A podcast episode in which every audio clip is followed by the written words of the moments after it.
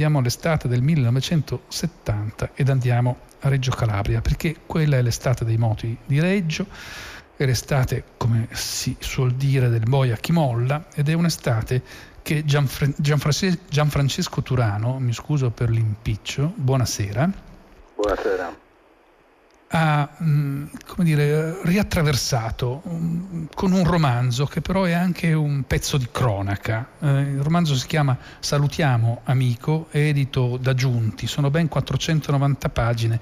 per, per, 18 euro. Ecco, in realtà è un romanzo ma è anche qualcosa di più, perché alla fine della storia, che occupa la gran parte del, del, del libro, ne, ne è diciamo, la, la prima parte,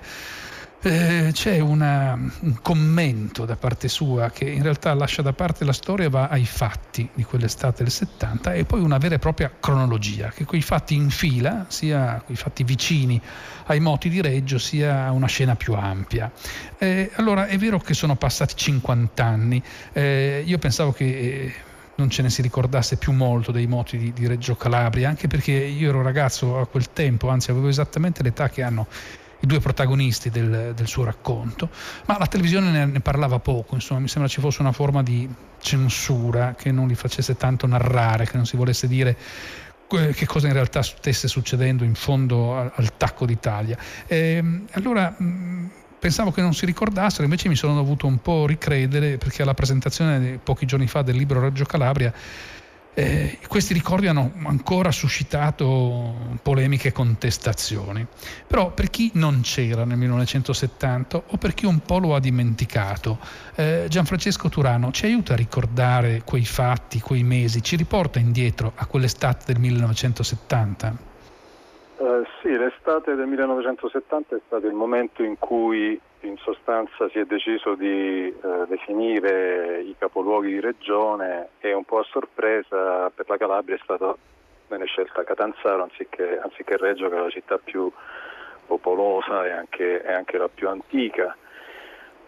In realtà questo che creò una, un grande, che scatenò il malcontento della, della popolazione, eh, poi fu semplicemente l'innesco di una, di una detonazione molto più ampia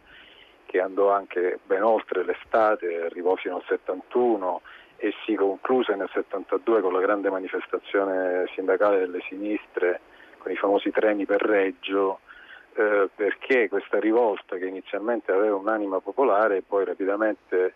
passò la mano oh, della sua direzione tattico-strategica a un gruppo di potere dominato dalla versione nera che affrontava a Reggio le prove generali eh, di dieci anni di strategia della tensione, perché è vero che Piazza Fontana è antecedente lo scoppio dei moti di Reggio di sette mesi, perché è del 12 dicembre del 1969, ma è anche vero che eh, nell'ottobre del 69 a Reggio c'erano stati già degli, degli scontri di piazza molto violenti dove i protagonisti erano stati i, i, i neofascisti del fronte nazionale del principe Junio Valerio Borghese, quindi l'ex comandante della decima Mars, repubblichino, poi probabile doppio agente degli Stati Uniti e quindi eh, il, il, principe nero ha, aveva selezionato a Reggio uno dei punti focali per eh, la strategia che avrebbe portato al tentativo di golpe nella notte della, dell'Immacolata eh, dell'8 dicembre 1970.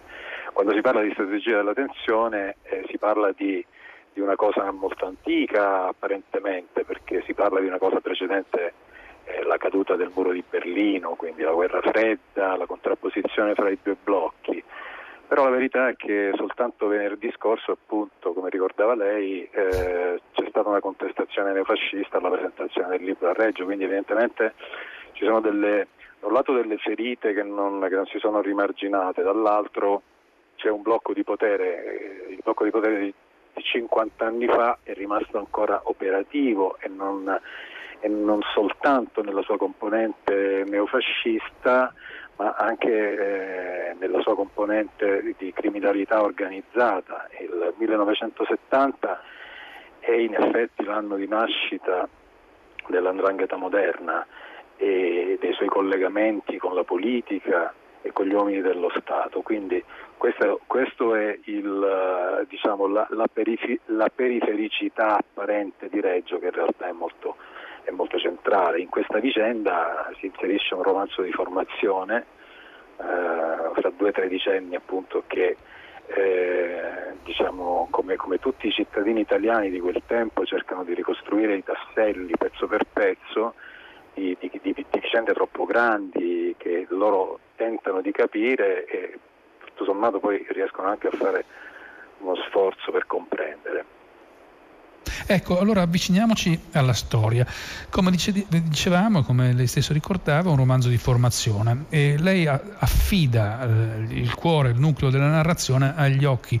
di due ragazzi, eh, amici, compagni, quasi fratelli, Nunzio e Luciano. Eh, intanto perché ha scelto gli occhi di due ragazzi, ehm, dei quali uno mi sembra, come dire, fin troppo capire quello che gli sta succedendo, mentre l'altro forse in qualche misura eh, guarda da un'altra parte perché per, per, caso. Ecco la cosa che mi sembra importante è che mm, avvenga per caso semplicemente è distratto è, è più lontano e quindi guarda al, ai propri affetti anziché guardare la politica della sua città. Perché ha scelto gli occhi di due adolescenti? Perché noi siamo stati tutti adolescenti durante l'epoca della strategia della tensione, qualunque età avessimo perché non siamo, non siamo, riusciti a capire attraverso la lunga fila di misteri che hanno accompagnato le stragi e che tutto, tuttora impediscono di, di leggere con, con, con, attenzione quello che è successo. Noi siamo stati degli, degli adolescenti incapaci di farci un quadro generale della situazione. E loro accompagnano ovviamente nel, nella loro narrazione eh, ci, ci, sono eh, una serie di fatti che sono veramente troppo grandi e ci sono voluti 50 anni per metterli in fila e ancora adesso eh, l'interpretazione è controversa ed è molto contestata però sono stati degli anni incredibilmente densi di eventi perché ci sono i due adolescenti ma c'è anche quindi eh, la, la, la, tematica giovanile che è una tematica fresca negli anni 70, no? perché il movimento studentesco era, era, era giovanissimo e poi c'è una tematica molto importante del libro che è quella della liberazione della donna che al sud è stato un percorso eroico al quale le donne di oggi devono moltissimo. Eh,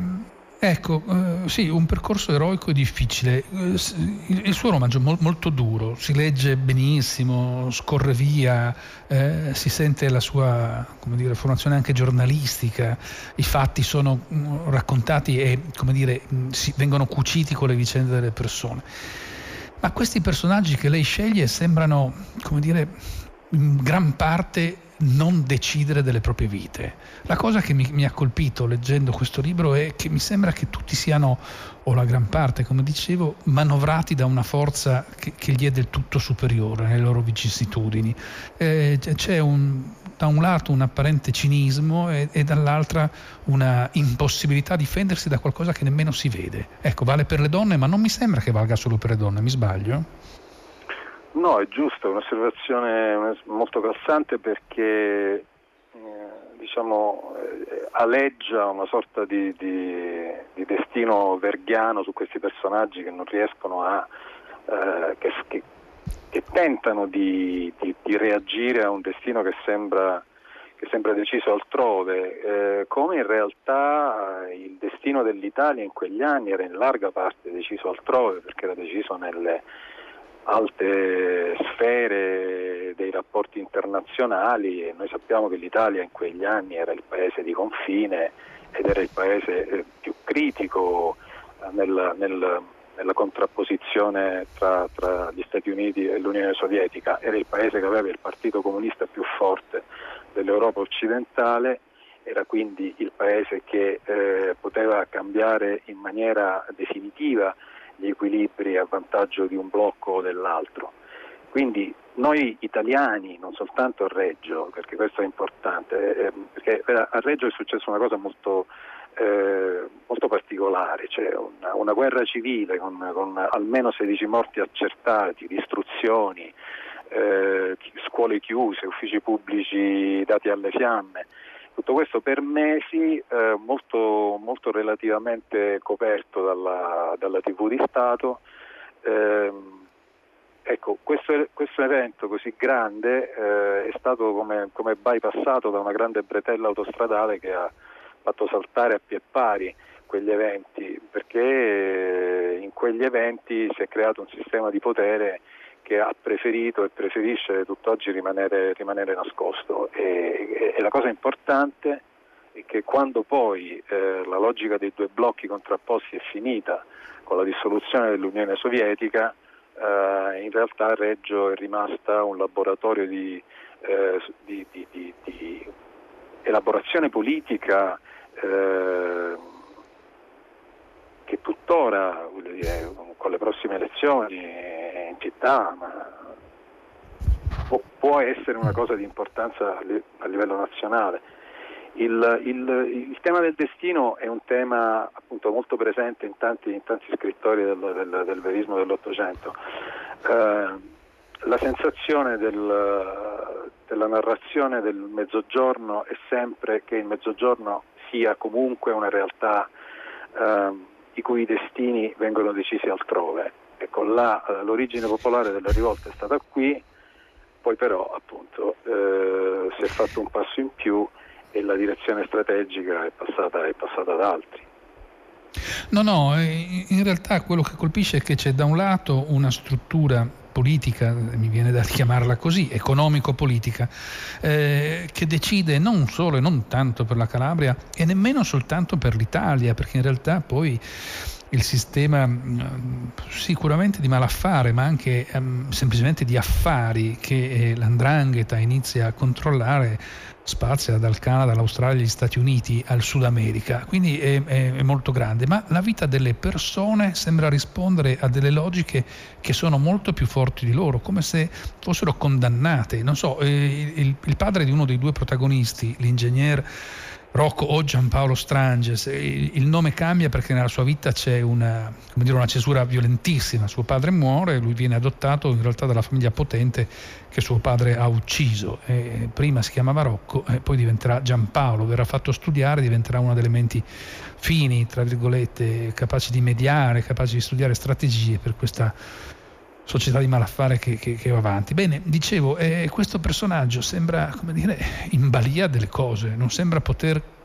eh, decidere di per sé pressoché nulla, neanche sua moglie. È, abbastanza, abbastanza, cruda come, come, visione. Sì, io ho cercato diciamo, di, di, di, attenuare un po' questa, questo, questo, aspetto con, ricorrendo tutte le volte che ho potuto alla, alla comicità. Eh, la comicità è, eh, è, il rovesciamento del tragico e della fuga dalla, da, da, un reale che diventa, che diventa veramente opprimente. Il, eh, il, personaggio che ricordava lei è un, sicuramente un personaggio di burattinaio burattino che cerca di guidare gli eventi ma allo stesso tempo capisce eh, che deve fare come il giunco quando passa la, la fiumara in piena, cioè deve piegarsi ogni tanto, deve adattarsi ogni tanto e deve cavalcare, cavalcare la tigre perché sa benissimo che la tigre può soltanto sbranarlo. Quindi il, eh, la tematica eh, del, eh, delle decisioni, chi le prende, è, è una tematica mh, sicuramente tragica come, come, come struttura, però appunto eh, io non, non, volevo, non, volevo, scrivere un libro assolutamente opprimente, volevo scrivere un libro che fosse divertente anche da leggere e, e in questo credo che il, il ricorso al comico possa, possa aiut- abbia aiutato sicuramente me e, credo, e spero che, che aiuti anche il lettore.